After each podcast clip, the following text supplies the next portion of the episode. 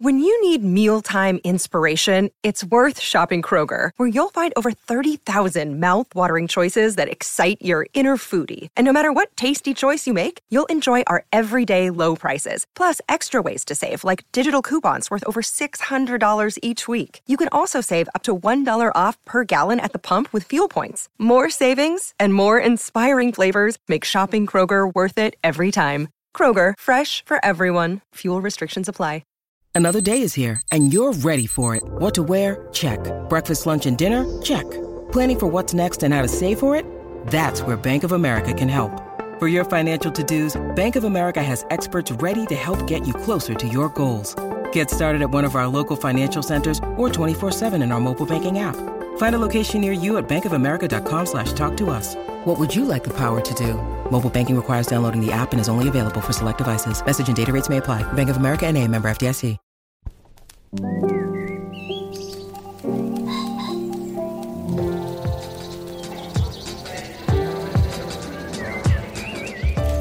Stephen Metcalf, and this is the Slate Culture Gabfest.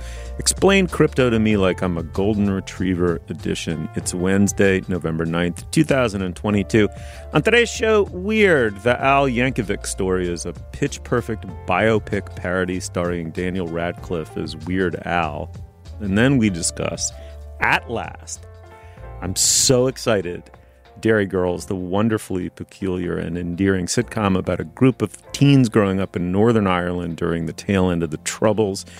Uh, it's just wrapped up its a three year run. And finally, well, when it comes to crypto, who isn't a bit of a golden retriever, right? A happy, sort of thoughtless cutie pie with the tongue lolling out of your mouth stupidly. Well, the financial writer, Non Pare, how do you say? Is that how you say that, Dana? Francophone. That'll do. You'll roll- Ça va, ça va, monsieur. Ça va bien. All right, non-parade. Matt Levine. Uh, he's not a golden retriever when it comes to crypto or anything finance related. He's written the explainer to end all crypto explainers. Uh, we will discuss crypto with Matt himself. In the meantime, joining me today is Julia Turner, the deputy managing editor of the LA Times. Hey, Julia. Hello, hello. And uh, Dana Stevens, the uh, film critic for Slate. Hey, Dana. Hey, hey. Uh, are we ready to make a show? Let's do it. Okay, the Weird Al Yankovic story is weirdly enough, it's on Roku. It's been aptly described as a note for note parody of the biopic genre. It starts accordingly with the artist in his spiral phase, glutted on fame and abusable substances. Freeze frame, how did we get here? And we go back to the origin story and off we go. It stars Daniel Radcliffe, who had kind of swole since his Harry Potter days, a little bit of a surprise for me, and uh, Evan Rachel Wood as Madonna. There's Al himself is in it, very funny turn as a jerky record exec. All right, in the clip we're about to hear, Al is a layabout. He's making bologna sandwiches for his three layabout roommates when the song My Sharona comes on the radio, and suddenly he's inspired. Let's listen.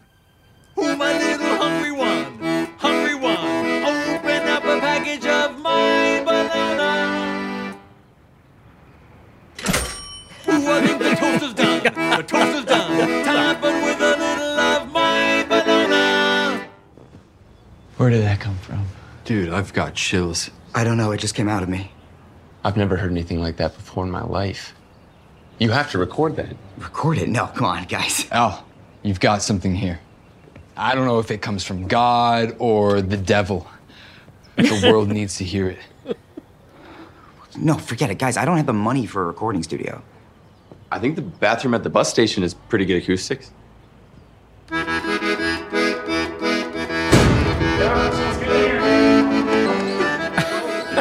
I mean, I don't know if our producer's going to bring the volume up on our, you know, spontaneous real time reactions to that clip, Dana, but it says it all. I think I, I feel like I know how you felt about this movie Just already. something about the pause between the two moments of invention of the, the lyrics to My Bologna. Yeah, I mean, what can you say about this movie? I feel like I don't have a ton to say that the movie doesn't already do for you. I, Mm. for one, did not at all feel like I needed another parody music biopic from anyone. As I say in my review of this movie on Slate, I felt like Walk Hard kind of did the job so well that it never needed to be redone. And I even felt that way about Pop Star, the um, you know Andy Samberg starring um, music biopic parody, which was fun, you know, but which felt a little bit like a thin extended joke.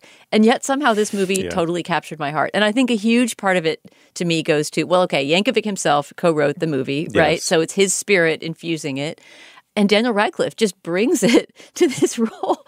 like the amount of of sincere commitment that he brings to this utterly absurd fake biopic stuffed with obvious lies and yet that still manages to have a few truly emotional moments was was kind of a wonder to witness. And uh, I just love that it didn't take itself too seriously and uh, and that it really enjoyed the music and gave us a lot of music. But Julia, you said you have a lot to say about this movie, unlike me. So other than just snorting at that wonderful scene with the doofus roommates, who by the way are some of my favorite characters, very the good. basically nameless like three dudes that he lives with. Yeah, he just happens to like, and they're just like they just happen to play musical instruments. Like they never mention Yeah, yeah, he needs a backing band, and it just so happens he lives with a bassist, a guitarist, and a drummer. But Julia, I want to hear what, what flow of um, you know of, of, of insight you have about the the Weird Al story. I don't actually have very much to say other than I liked it so much over and over and over again. So I guess, you know, I went in with fairly low expectations. It didn't get the best reviews. Everyone's like, oh, it's kind of a trifle. It's on the Roku channel. What even is that? My husband and I were like running around the house, like trying to do all this like screen mirroring and like searching for the Roku app. And then I Googled it and you can just stream it on the Roku website for free. I was like, oh, this this is a solvable technical problem. um, I would argue that this is worth watching in the walk hard, pop star, never stop, never stopping uh, lineage because the specificity of the comedy is so Weird Al, and that's slightly different. Like, it's not making fun of the biopic genre in order to make fun of the biopic genre. It's making fun of the biopic genre in order to enact an ode to Weird Al's sensibility, which is like a different reason to make fun of the biopic genre in some ways. You know, like the thing that the the film starts doing, which is having uh, uh, like it's very hard to get your head around tonally for the first 20 minutes or so because you're like, wait, what's going to happen? There's like violent beatings in this movie. There's um there's like boater wearing accordion salesman. Like, what is Te- teenage movie? polka parties, forbidden polka parties. Uh, that That's may have the, been that where is- I. that's yeah. the that's the first moment he sneaks out to a party. and polka is just blaring, and like the kids are rocking out to polka. and then just um, like his sense of humor about his shtick and the unlikeliness of his success is just so charming and adds an additional layer. Um, you know, fundamentally, it's a Weird Al song, right? You take the story you know and you just like swap in some different words for different parts of it to see what you can make. Like it's his sensibility transposed onto the biopic, and um, it, it it's just very very enjoyable. I will agree with you, Dana, in your review.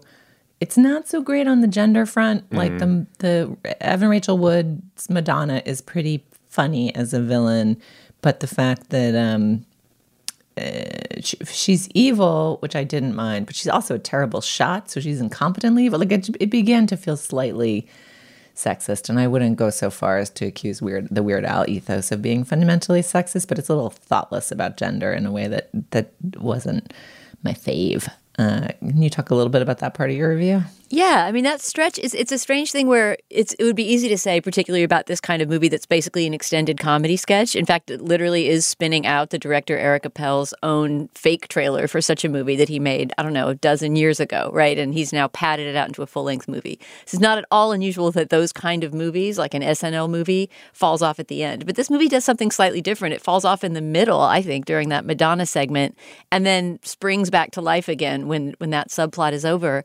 And why that subplot doesn't work, I think, really just has to do with the character and the arc not being well thought through. It's almost accidentally sexist. I don't think it sets da- Yeah. sets out to take down Madonna, certainly, or to you know create a, a femme fatale for the sake of of demeaning women. It's just not really interested in exploring the uh, the the nuances or psychology of that relationship. I mean, it's sort of funny to talk about psychological nuance in a movie like this, but for example, Weird Al's relationship with his roommates feels more like Right. something we're invested in Right. than this kind of straw woman of Madonna being created. Who- right? She's this Right. seductive femme fatale, and then she kind of gets involved with a drug cartel, and basically she is all the villainy of the movie is kind of heaped onto her, almost out of just narratological Right. laziness. It, it just kind of doesn't work. I I agree, but even though I think she's very funny, Evan Rachel Wood is doing what she can with it and is vamping and, and like kind of being um, great. But the I- idea that Madonna is always voguing, just even during a Yeah, conversation, right. is a nice is, is, is funny. So here's the thing. I just kept think. I mean, I went in thinking I cannot believe who picked this as a topic,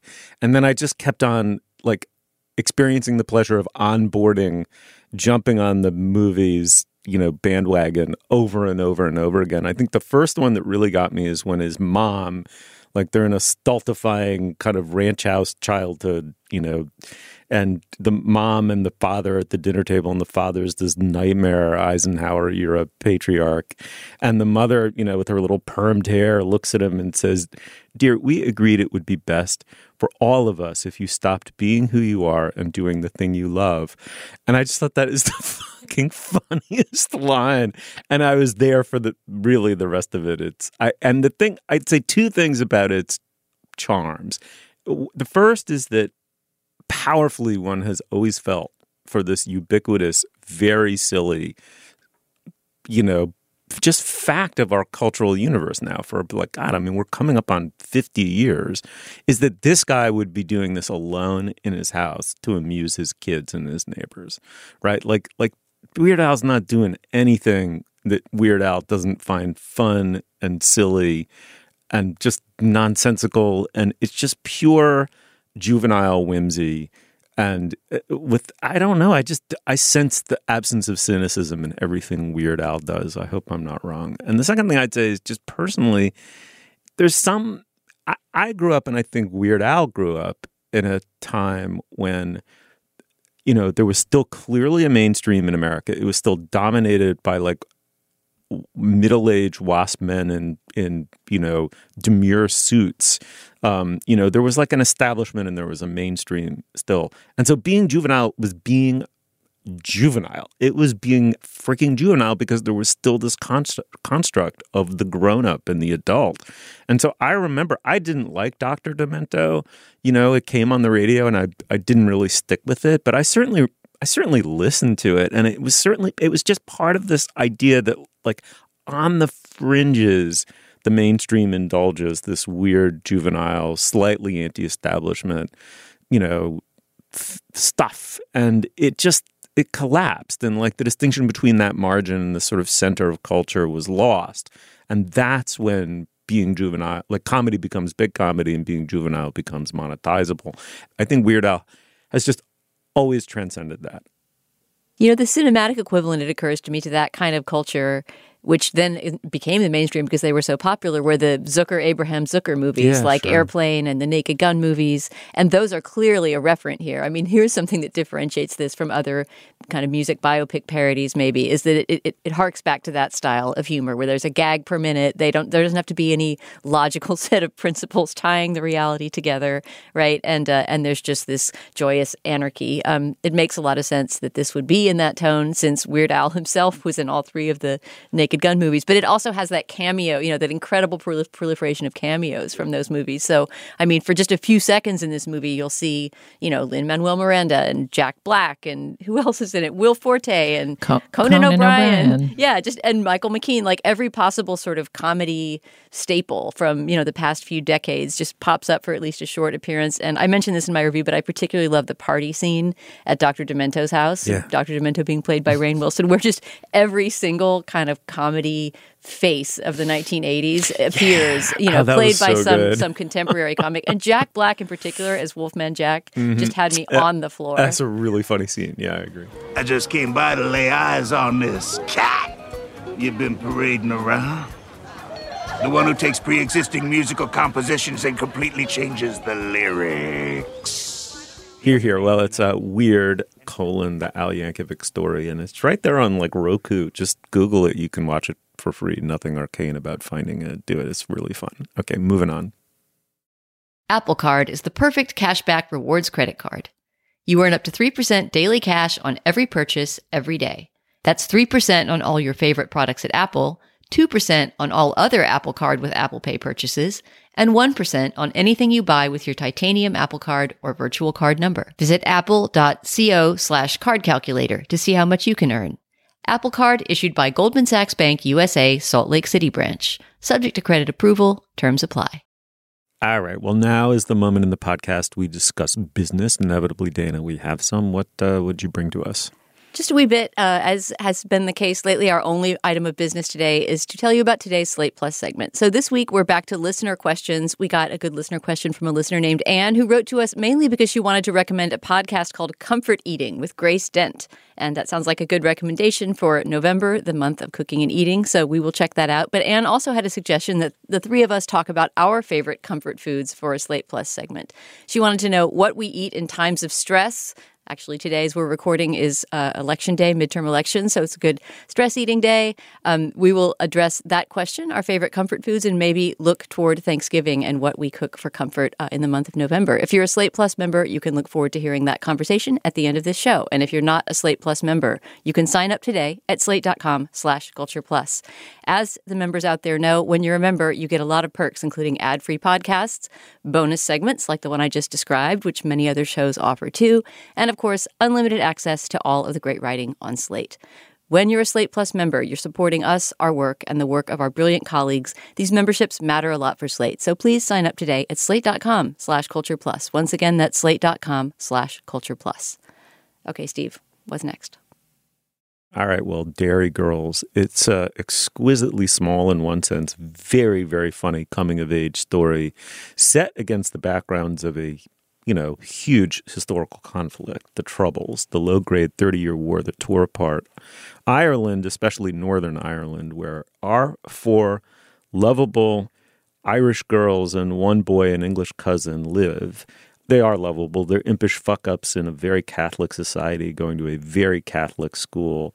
And it's a society whose nerves are frayed by the constant specter of violence. But built into the show from the beginning was an endpoint. They're coming of age and leaving their Catholic high school, what we'd call high school, and the Good Friday agreements, which more or less ended the troubles. So, and we, you know, one would notice those timelines are set to coincide at the beginning of the show. Anyway, um, the show is now over. It's it's ended its third season. It's on Netflix. Um, let's listen to a clip. Here's one from season two of the show. The girls are about to have a very rare encounter with some Protestant students. It's part of a school field trip, and we're going to hear them prepping for that encounter. These prods have some serious moves up their sleeves, you know. They're not as fucked up about sex as we are. They've put the work in. They know what they're doing. They're people, Michelle. They're not the sex toys. I beg to differ. I'm really looking forward to making friends with some lads. Lads aren't going to make friends with you, James. Lads make friends with other lads. I am a lad. So you are, James. Okay, how much money do we have? Look, the reign of the Protestants is one thing, but I don't see why we have to buy them a present. I mean, they already have all the land, all the jobs, and all the fucking rights. Hi, Michelle. That's definitely the attitude we should have entering onto this weekend. Julia, if you don't love this television show, you are so dead to me, and dead is forever. Uh, Julia, what do you think of Derry Girls?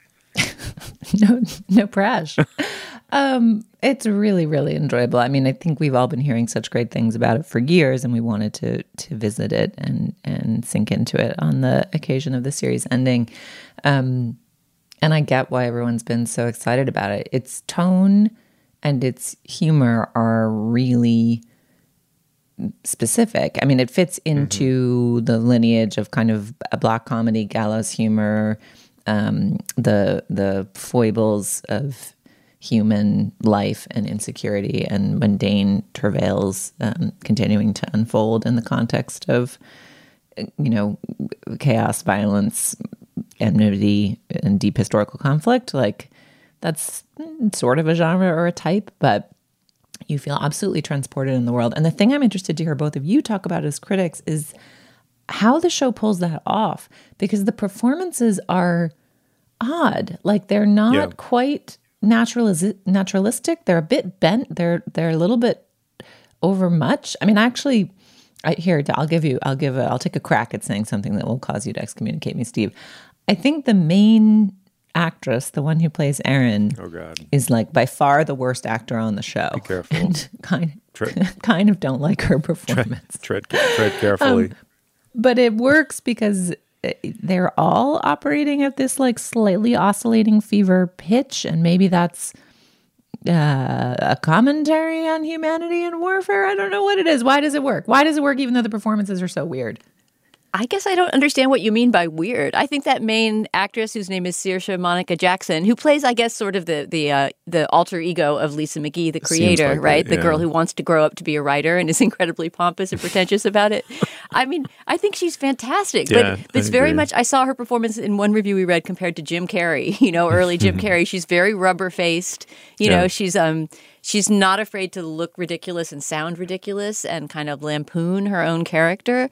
Teenagers have rights now, you know. Don't be ridiculous. They do, Ma. It's true. Sure, Macaulay Culkin might be divorcing has parents.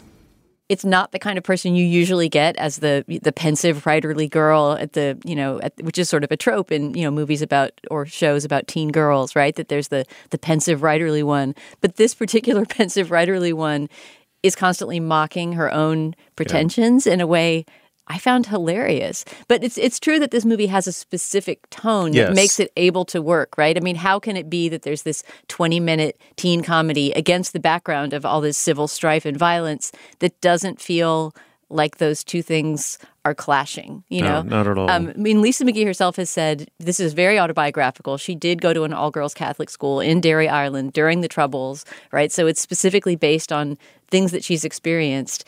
And yet it's true that it seems to take place in a world that feels like a sitcom. And that Mm-hmm. Mhm. sounds like a put down, but it's it's in the best way, right? I mean, every family member in the packed household that Erin, that main character, lives in, is so specifically drawn. And uh, how does the show pull it off exactly? I it? know one Yeah. thing that Lisa McGee also said in an interview is that she initially did not set this as a period piece during the Troubles. She just wanted to write a show about teen girls in the present day. And that one of the producers sat down with her and said, Well, you have all of this great life experience. Why don't you set it in the past and incorporate this? And her initial response was, Oh, but that's going to bring it down. You know, I don't want to make some sort of serious political show. When I was growing up, this was just the world that was around me. And so that's how she wrote it. You know, so so this isn't I think I put off watching this show because I thought, oh, it's going to be depressing and violent and the main characters are going to all be constantly getting, you know, bombed and, you know, tearing each other limb from limb or something. It really is in tone a little bit like Reservation Dogs, a show that we all loved, I think, and talked about last year,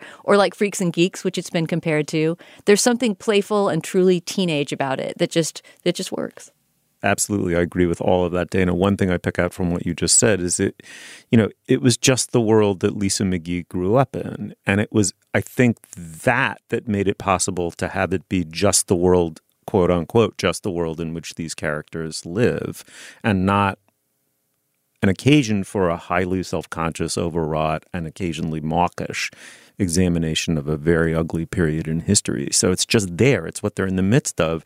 And that's exactly how people live and cope, right? Like they, they go on. They're ordinary in, in, in the face of extraordinary circumstances that others can't believe they even survived. And so here's, I mean, I love so much about the show. It's rapidly approaching Schitt's Creek territory for me. It's like a little wrinkle in a dying world's fabric that I just want to crawl into and never, ever leave right? But I- I- one thing i want to uh, like talk about it a little, little bit is its tone because julia i agree with you in this way that the tone is very singular. It's jagged uh, especially at first. I felt like it took some getting used to. It, it's it's loud staccato jagged. The acting style is very broad. Um, but it somehow that's kind of to me the point of intersection between a they live in a community that's a war zone and they don't know when the war will break out and how around them. And i think there's a way in which that just is omnipresent but never quite present and it's in their affect.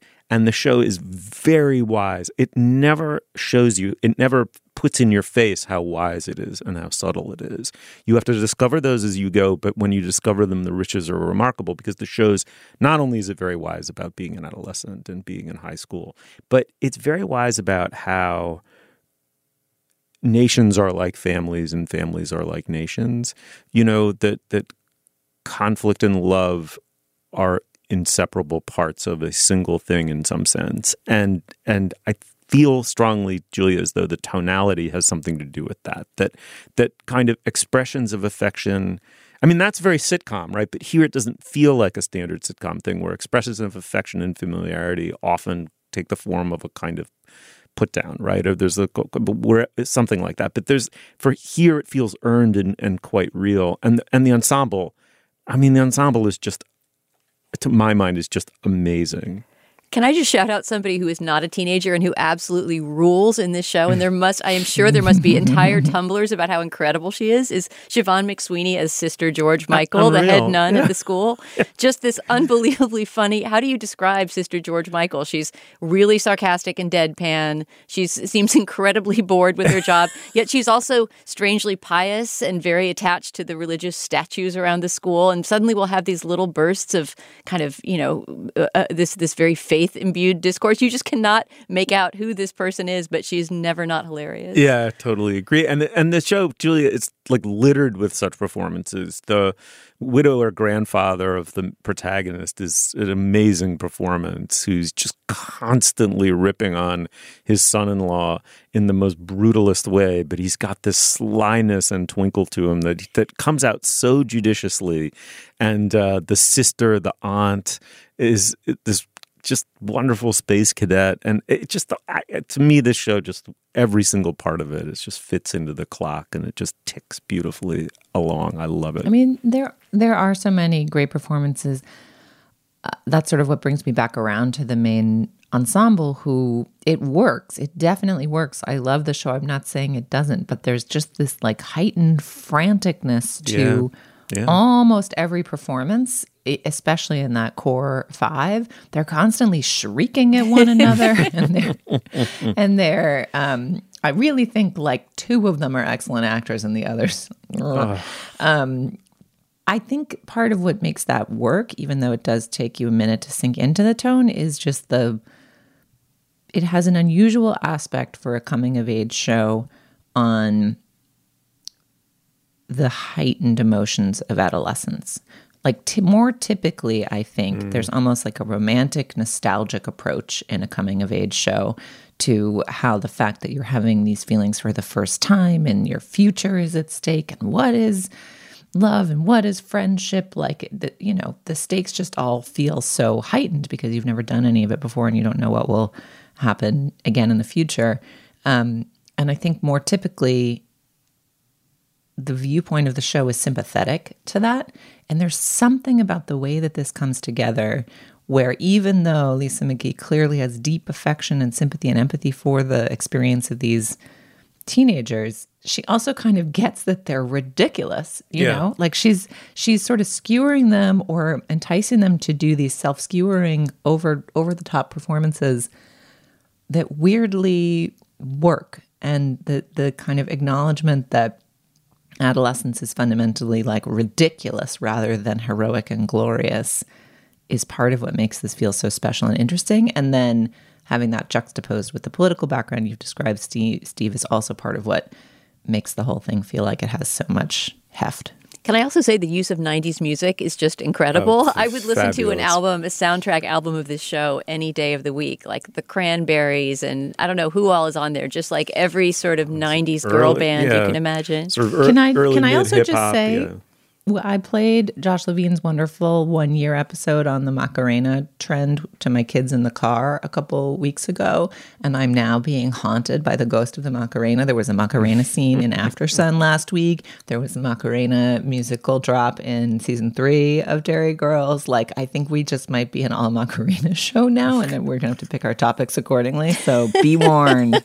Oh my God, the scene not it's not the Macarena, but where they're doing the line dance and they're Oh, having yeah. a loud argument as they're all doing these ridiculous moves in unison. It's just so good. It's so good. Uh, you can go on Spotify and just put uh, Derry Girls in the search engine. You'll get multiple playlists. um, derived from the show. All right, all three seasons of Derry Girls are on Netflix. Um, I love it unreservedly because I have taste and judgment. And uh, so does Cameron, our producer, who's just had this like his face is split into the hugest grin for the whole segment. Dana's sprightly glow is that much more warm and nourishing. And then Julia, what can one say, right? It like it made it made the robot vaguely more humanoid. So not a total failure.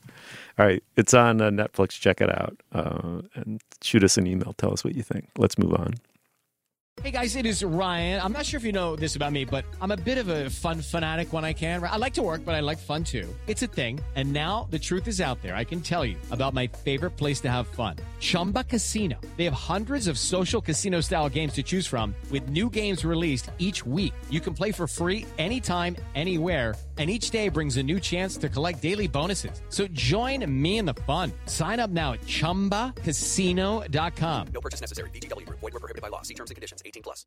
This episode is brought to you by Progressive Insurance. Hey, listeners, whether you love true crime or comedies, celebrity interviews, news, or even motivational speakers, you call the shots on what's in your podcast queue, right? And guess what? Now you can call the shots on your auto insurance too. Enter the Name Your Price tool from Progressive. The Name Your Price tool puts you in charge of your auto insurance by working just the way it sounds. You tell Progressive how much you want to pay for car insurance. Then they'll show you a variety of coverages that fit within your budget, giving you options. Now, that's something you'll want to press play on. It's easy to start a quote, and you'll be able to choose the best option for you fast. It's just one of the many ways you can save with Progressive Insurance. Quote today at progressive.com to try the Name Your Price tool for yourself and join over 28 million drivers who trust Progressive. Progressive Casualty Insurance Company and Affiliates. Price and coverage match limited by state law.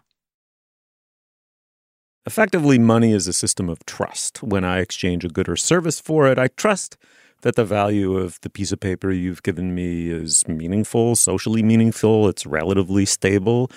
And it has those things because we, the polity, trusts that it's legalized tender, it's properly issued, universally accepted. I will exchange it for a tuna sandwich later and it'll work. This requires intermediaries, though banks, issuers of credit, makers of money, the Fed, the US Mint, or does it? After the 08 financial crisis, trust in intermediaries collapsed. And lo, in 2008, a pseudonymous person, someone calling himself Satoshi Nakamoto, published a paper sort of maybe inventing crypto, paving the way for a money that is, in theory at least, trust free, intermediary free, that's non national and non governmental, kind of libertarian utopian money.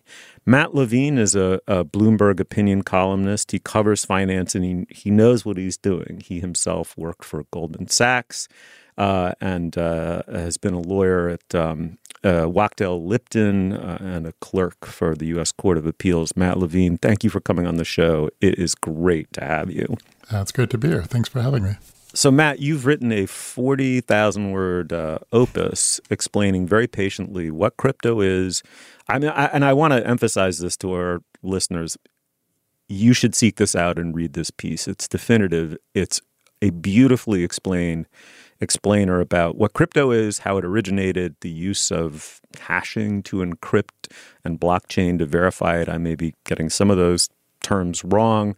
Um, Matt, you did in fact explain it as per the title of our episode, like uh, like you were explaining it to a golden retriever. Now, can you double down on the impossible? You've already done the impossible once. Can you explain your explainer in thirty seconds? Uh, probably not. I mean, crypto was invented as a way to send money without without trusting intermediaries, right? People didn't, you know, there was a, a, moment in 2008 where people really didn't trust the banks. And there was this idea that we could have a, a system of money that was kind of libertarian and, and, and freed from bank and national control. And that ended up being Bitcoin. And from there, a lot of the, uh, the ideas at the core of that kind of spun out into other ideas. So the way that Bitcoin worked you could program a whole computer to work that way. And so, like, there were a lot of ways to do what people call programmable money and to build a whole financial system on the blockchain, which is the sort of method that, that Bitcoin uses to send money. And there are kind of like further theories about what you can do with it and building a new form of the internet and a new, you know, almost a new form of society. There's a lot of ways to kind of like reinvent uh, the the stuff that we do all day on this like new form of database and this new form of this new way of sending money. So that's the basic idea. Uh, and you can take it in a lot of different directions, which I tried to do in the course of 40,000 words. Um, let, let's just extend that explainer a little bit, and then we'll go in some of the really wildly interesting directions that you went in from there. But but it, it can't be reproduced costlessly, right? Um, in some sense. So just explain mining a little bit, some sense of how it is that uh, a completely ethereal, non-material thing um, becomes, in a sense, scarce and therefore um, uh, valuable. Yeah, so you're right. Like that's that's the sort of core problem is that money essentially in 2022 consists of electronic messages, right? Like the like the thing that money is is like I tell my bank to send a message to your bank saying that I've paid you some dollars, and your bank updates the database of how many dollars you have, and my bank subtracts some dollars from my account. And these electronic messages, when banks send them, there is a, a, system of trust that allows them to send them in a way that like they're not just like creating dollars willy nilly, right? Like there is, you know, only banks can send those particular messages. Banks are heavily regulated. We trust the banks. There's all this stuff that makes it so that I can't just like give myself $3 billion without anyone noticing. Bitcoin, like the idea there is that you're not going to have banks, you're not going to have regulation, you're not going to have a trusted intermediary who sort of says how many dollars there can be. And so you need some other system. And the sort of clever thing at the core of, of, of Satoshi Nakamoto's Bitcoin white paper is that uh, there is a transaction ledger that is maintained by, in a sense, everyone. Everyone in the system, everyone who sort of uses Bitcoin can contribute to this ledger of how many, of like keeping track of who has Bitcoins and who sends them. And there is like, that's cool. That's a way to sort of decentralize and disintermediate and get rid of like, you know, big banks and, and sort of devolve power to the users of the system. But there's a problem with it, which is that uh, if anyone can do it, then there's a lot of opportunity for mischief, right? If we say that like everyone keeps track of the ledger, then I can come in and say, oh no, actually I have 3 billion Bitcoin, like you're all wrong, right? And then there's like mm. controversy. Um, and when you say, well, you have a majority vote or something, but then I can just like start, you know, put like plug a thousand laptops into the Bitcoin network.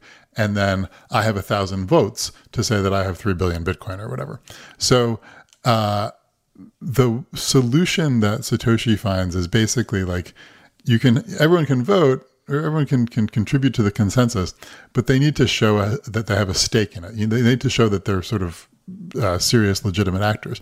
And the way you do that, weirdly, is that you waste a lot of energy on it. you you like plug in your laptop and you don't just like say yes I, I vote for this transaction. You say you solve like trivial but complicated math problems over and over again until you get the right answer.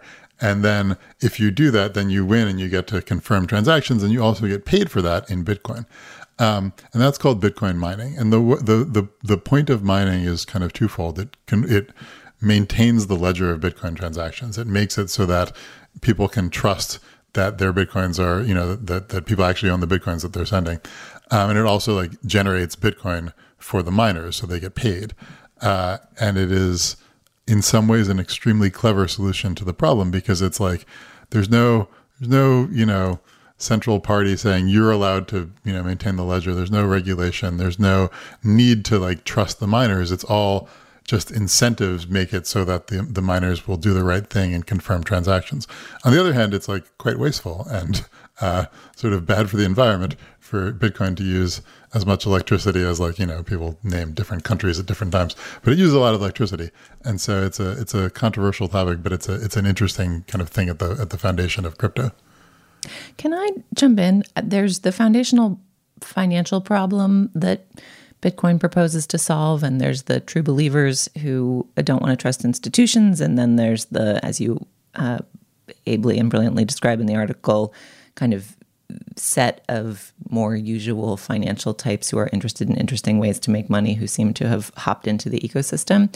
But can I propose there's another foundational problem which I'm interested in talking about your approach to in this article, which is it seems like a small percentage of the world is obsessed with crypto, believes it's the future, can't stop thinking about it, can't stop talking about it, can't stop trying to invest in businesses and make money off of it. And then there are the rest of us who do not understand it or why everyone is so excited about it and for whom the prospect of making an entire alternate money system when the one we have, though flawed, seems fine. Um, uh, you know, I, I'm interested in the kind of journalistic tactic you've taken here, which is to address an article, I think, to both groups. And I'm curious about sort of how you think about that as a writer and how you think about the the broader media ecosystem surrounding crypto um, because you know I've sort of been waiting for you to write this article and and my general experience as someone who reads your wonderful newsletter which is uh, you know mostly explaining um, very vividly and clearly the world of finance in general when I'm thinking about the world of finance I feel a little bit like I'm squinting and looking at a magic eye and then with crypto, it feels like I've squinted and I've got the magic eye resolved. And what it is is another magic eye that I have to then squint and resolve. Like the puzzle upon puzzle of the comprehension problem is pretty substantial for me. Um, and I'm like used to being able to understand things. And yet I find this very difficult to understand. So, um, much less so after reading your article. So, can, can you talk a little bit about kind of the information economy around crypto and that bifurcation between the insiders and the outsiders and how you thought about that in terms of writing the piece?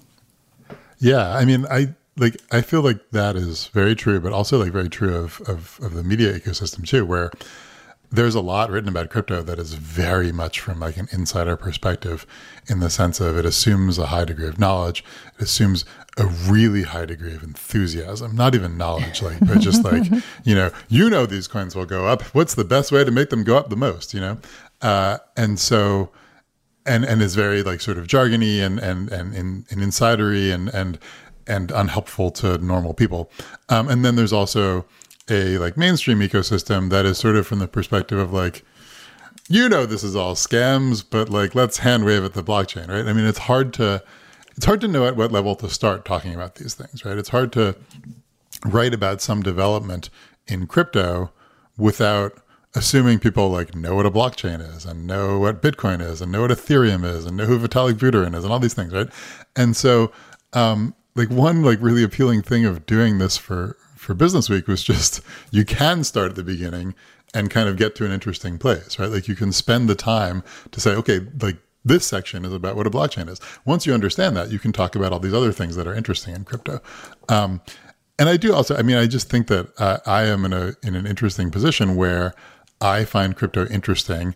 I spend time reading about it and talking to people about it and thinking about it, but I'm not like a, a like deeply committed true believer and I felt like I had the ability to write for both groups because I'm not really, you know, either a sort of totally dismissive skeptic or or a true believer, and I can try, try to bridge that gap to some extent.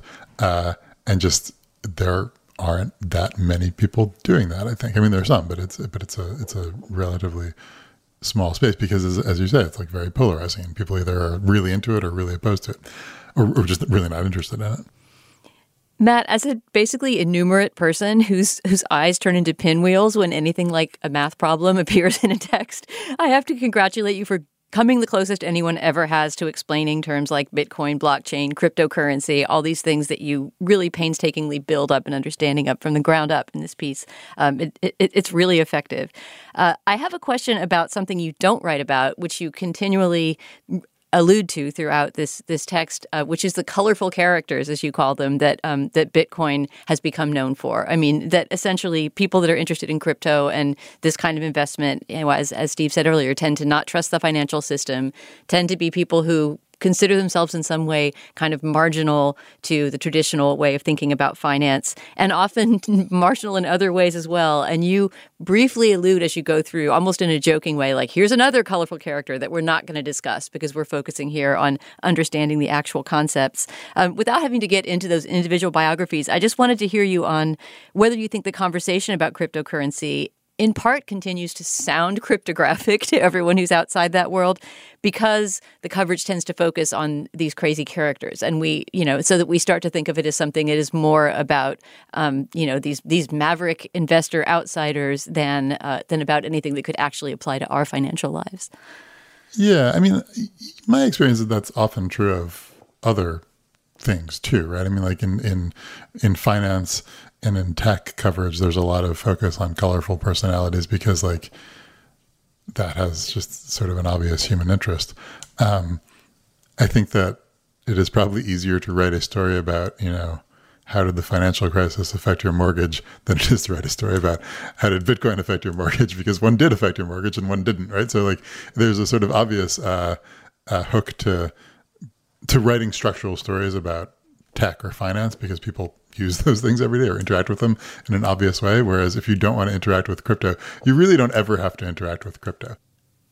Matt, I came away from the piece with with three takeaways, and I want to kind of read them back to you so you can tell me if I've uh, properly apprehended the forty thousand words here. So, takeaway one: the fact that crypto all crashed doesn't mean those of us who don't understand it can just stop squinting at the magic eye and forget about it because it doesn't matter anymore. It's here, and the seeds are set, and it's it's going to continue being important. So it's worthwhile to try to figure it out. Takeaway two was uh, what I took to be your the thing that you find most interesting about crypto. You write, "This is a key financial innovation of crypto. Crypto built an efficient system to make the customers of a business also its shareholders." Um, and the notion of kind of a, of, of using the decentralization to empower the users of a product to benefit from it and profit from it rather than um, a very small group of rich people. I, I, I could see why that would be exciting and um, why you singled that out. The final takeaway that you describe at the end that landed with me is the notion that there is this massive, massive, massive, like value obliterating crash, you know, mere months ago. And because one of the main problems with crypto and one of the things that seeds the information economy around it is that half the world understand well maybe not half some chunk of the world understands and is passionate about it and deeply invested in it and the rest of us can go happily along like a- accumulating points on our target cards and paying for things in cash like chumps um, means that that crash only affected the people who were already invested and it didn't kind of ruin the rest of our lives in the way that the 2008 crash did.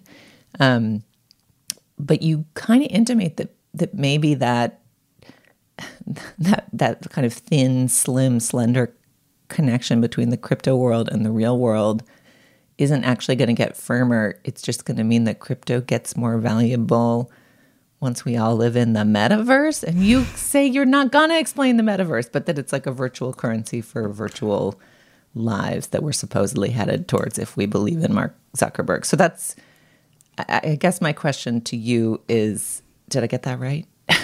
Yeah, I think that's fair. So a couple of points. One on, on the first point about, you know, we still need to pay attention to it.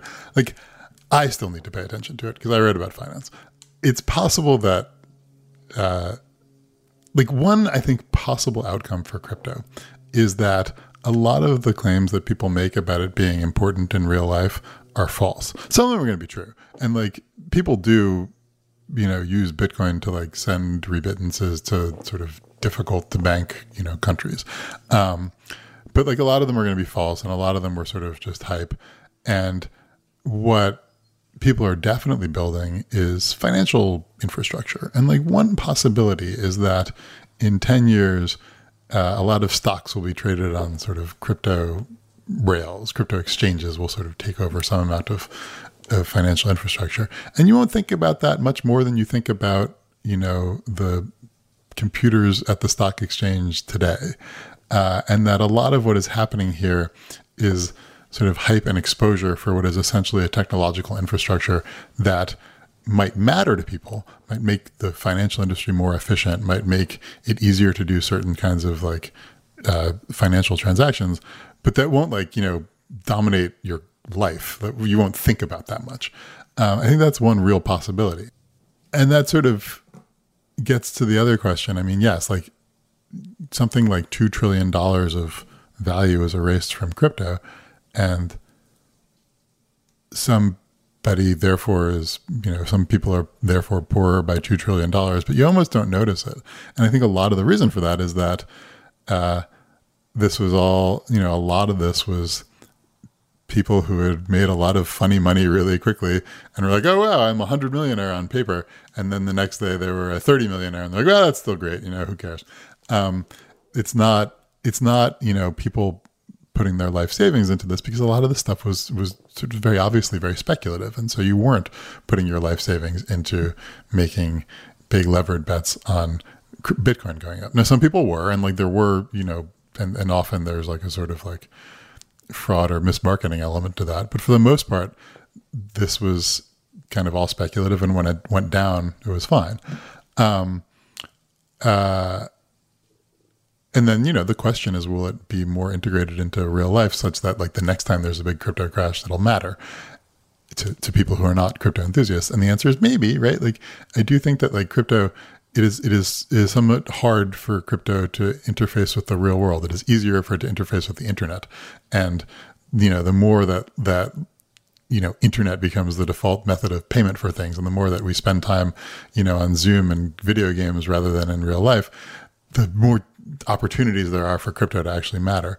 Um, but then also you know the point I made about building a financial system, if crypto people do a good job of building like the rails for a financial system, then uh, a crypto crash will just matter more. Like if you're getting your mortgage, you know, indirectly from a crypto thing, then like you'll want crypto prices to stay high. Just like if you're getting your mortgage from a bank in 2008, you wanted banks to do well, even though you didn't like really care personally about banks. But like it turned out that when banks uh, did poorly, that affected you. Mm. All right. Well, unfortunately, we have to go. We've gone over. I could talk about this eternally, but I have to point out one wonderful irony, if I've got it right from what you just said. The guy looking at his crypto pile and saying, that ah, was 100 million, now it's 30 million. 30 million what? In order to give it any kind of as it were currency, it is going to be translated for the time being into US dollars, right? It just doesn't yet have that social sat it hasn't achieved that social saturation point where it's a thing in itself quite yet. Um, anyway, Matt, a huge pleasure having you on the show. And uh, the piece is just a triumph. And, you know, really everyone should seek it out. So, you know, huge congratulations on that. Thank you so much. I want to tell you about a new show from the Financial Times called Life and Art from FT Weekend, hosted by me, Lila Raptopoulos. Life and Art is twice a week. On Mondays, I have a guest on to talk about life and how to live a good one. Everything from winter travel to cooking to living more creatively. And on Fridays, we talk art. Two FT journalists and I discuss a piece of culture that's in the air new music, movies, and more. Find Life and Art from FT Weekend wherever you listen. Coming soon from Slate Podcasts. So, first it was Dade County. Voters in the Miami area repealed civil rights for gay people by a two to one margin. In the late 1970s, cities around the country began rolling back anti discrimination laws that protected gay people. And then it was Wichita, St. Paul, Eugene. Successful campaigns against the gay community, which shocked us all. A state senator from California watched the laws fall and saw an opportunity. Homosexuality is a most repulsive lifestyle. His name was John Briggs, and he wanted to deliver the anti gay movement its biggest prize yet. California realized that they were coming for us. I'm Christina Cauterucci. This season on Slow Burn, we'll explore how a nationwide backlash against gays and lesbians led to a massive showdown in California. Now it's something called Proposition 6, the Briggs Initiative. It would call for firing any teachers in California who practice homosexuality. Your life as you knew it would be destroyed. We've got to fight back. We can't let this happen in California. The Briggs Initiative would be the first statewide vote on gay rights. With so much at stake, young people became activists, We were all coming out all day long, every day. and activists became leaders. My name is Harvey Milk, and I'm here to recruit you. Slow Burn, Season 9 Gays Against Briggs. Out May 22nd, wherever you listen. If we lose here, it'll be 50 years before we ever get back up again. Like the drag queens say, take out the earrings, sharpen the nails. There ain't no going back. All right. Well, now is the moment in our podcast when we endorse Dana. What uh what do you have? Hey, Steve, can I just jump in before we endorse to say one thing? Of course. So, uh, last week we put out a call to you, dear listeners, to hop onto uh, the Apple Podcast app or your podcast listening app of choice and to rate and review us. And the reason we did that is because podcasting is an ecosystem that favors the new, which is exciting for podcast discovery. Um, all of the various algorithms and apps tend to surface exciting new things you might want to learn about. And we all benefit from that because that's how we discover new stuff. But it means that it can be harder for people to discover old favorites like us, the grizzled veterans of the podcast verse, nearly 15 years into our yakking history. Um, so last week we asked some of you to rate and review us, which can help people discover us. And lo and behold, 15 of you chimed in with wonderful ratings and reviews on just the podcast app alone. Um, so I'm seconding the charge. Please, please do this. Uh, it really, really will help us if you value the show um, and enjoy what you hear here. Just taking a minute to do that can help other people discover the show. Thank you. Yeah, here, here. I think that's a great idea. It really does help us out. All right, uh, Dana, what you got? Steve, I want to endorse uh, something that I saw, a movie that I saw a couple weeks ago that is one of the best movies I've seen this year, and I absolutely love it. But I was a little hesitant to endorse it at first because I'm not sure how many of our listeners will be able to watch it. I guess that depends on where you're listening from and what the distribution plan ends up being for this movie. But it is one of the best documentaries of the year for sure. So just to keep your eye out for it, it is playing, I know, right now in New York at Film Forum, probably showing in LA as well, and will be opening throughout the fall in other places. But keep your eyes open for this Hindi language documentary called All That Breathes. Have either of you seen any trailers or heard anything about All That Breathes? No. So all, isn't this the bird a bird documentary? Yes, Julia, it's so up your alley because it is Mm, I about am excited for It this. is about bird rescuers. It's a documentary about two brothers and their friend in Delhi who have opened or are trying to open a kind of freelance bird rescue out of their apartment. And I don't want to give too much away about what happens over the course of the movie, but essentially they find injured kites, birds of prey that are hovering constantly over Delhi, in part because of the huge piles of garbage and refuse that are everywhere. So it's also a movie in some ways about climate change and, and the pollution of that city. Um, but these two brothers just love birds of prey. They're not vets or professionals in any way, but um, but they want to learn more about that world, and they just bring birds home and kind of create this shelter for them before releasing them back into the environment. But as the title "All That Breathes" suggests, it's really a documentary in a way about animal life and human life coexisting, and uh, it's very contemplative, pretty slow moving, but in a great way. So for now, this movie is only in theaters, and I don't think that it's even in broad release yet, but it is an HBO production. So keep your eye on HBO. I suspect that it will go on streaming on HBO sometime in 2023. It's called All That Breathes, and it's directed by Shaunak Sen, and it's just a beautiful movie. Oh, that sounds amazing. Julia, what do you have? Well, um, in a slight tonal shift, I'd like to recommend an Instagram account, and that Instagram account is by the name of Hot Dads of Picture Books. uh, and it is what it says. It's basically somebody curating pictures of uh, smoke show dads from from picture books. And it's kind of a new account. Doesn't actually have it. It's got about ten thousand followers. I can't I can't attest to its future longevity or or um, really anything, but I appreciate its commitment to the bit. It puts some dads in the grid and others in stories. Don't know why.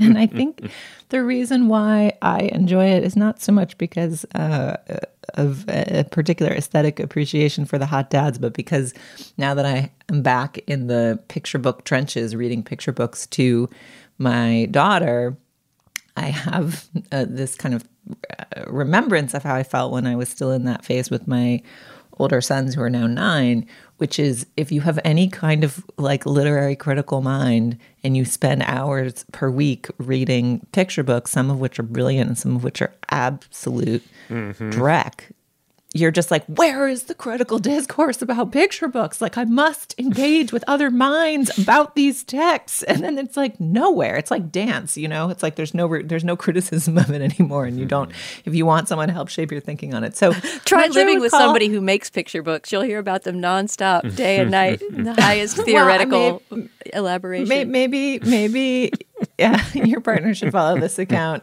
and maybe he and I should just hop on the phone some point. Because I can't say that Hot Dads of Picture Books is criticism at all. It's just attention. It's just attention paid to this form that is massively influential.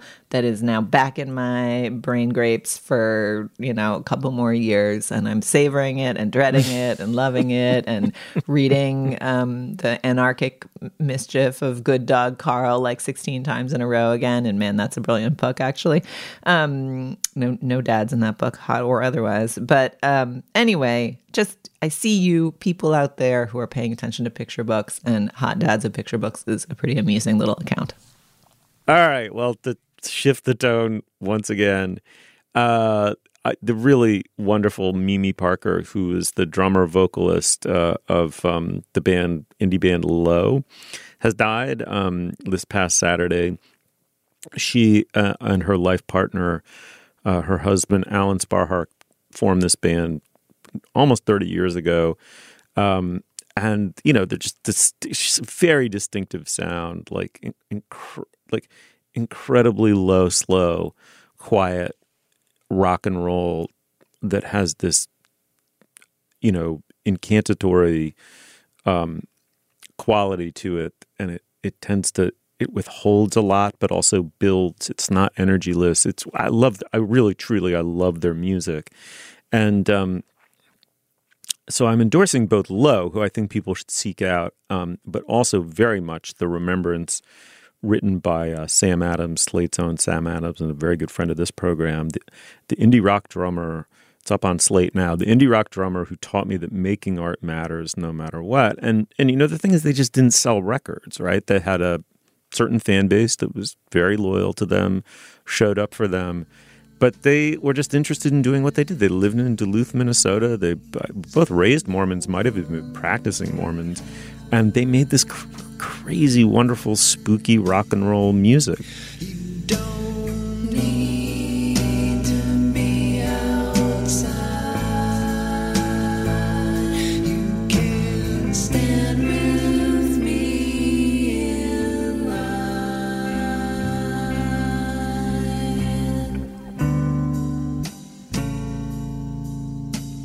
Check them out and check out the Sam Adams piece on Slate, remembering her and the band. It's a wonderful piece of writing.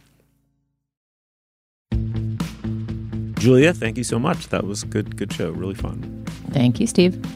Dana, as always, a real pleasure. Such a pleasure. You will find links to some of the things we talked about today at our show page. That's slate.com slash culturefest, and you can email us at culturefest at slate.com. Our introductory music is by uh, Nicholas Britell, the composer, and our production assistant is Jessica Balderrama. Our producer is Cameron Drews for Dana Stevens and Julia Turner. I'm Stephen Metcalf. Thank you so much for joining us. We will see you soon.